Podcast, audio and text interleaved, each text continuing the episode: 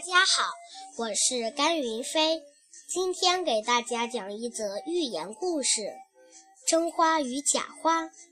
窗台上并排摆着一盆真花和一盆假花，真花尚未开放，只有嫩绿的枝叶和一些不起眼的花蕾，假花便非常有优越感地吹嘘说：“人们见到我们，便可毫不迟疑地指出谁美谁丑。”说着，假花还洋洋得意地扭动身子呢。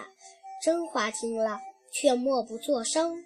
突然，一阵冷风吹来，天上下起了细雨。假花慌了，连连祈求老天别再下雨了，因为假花只要一沾上雨水，就美丽不再。可是，不管他怎么求，雨依然下着。这时，一阵馥郁的芳香传来，假花扭头一看，天哪！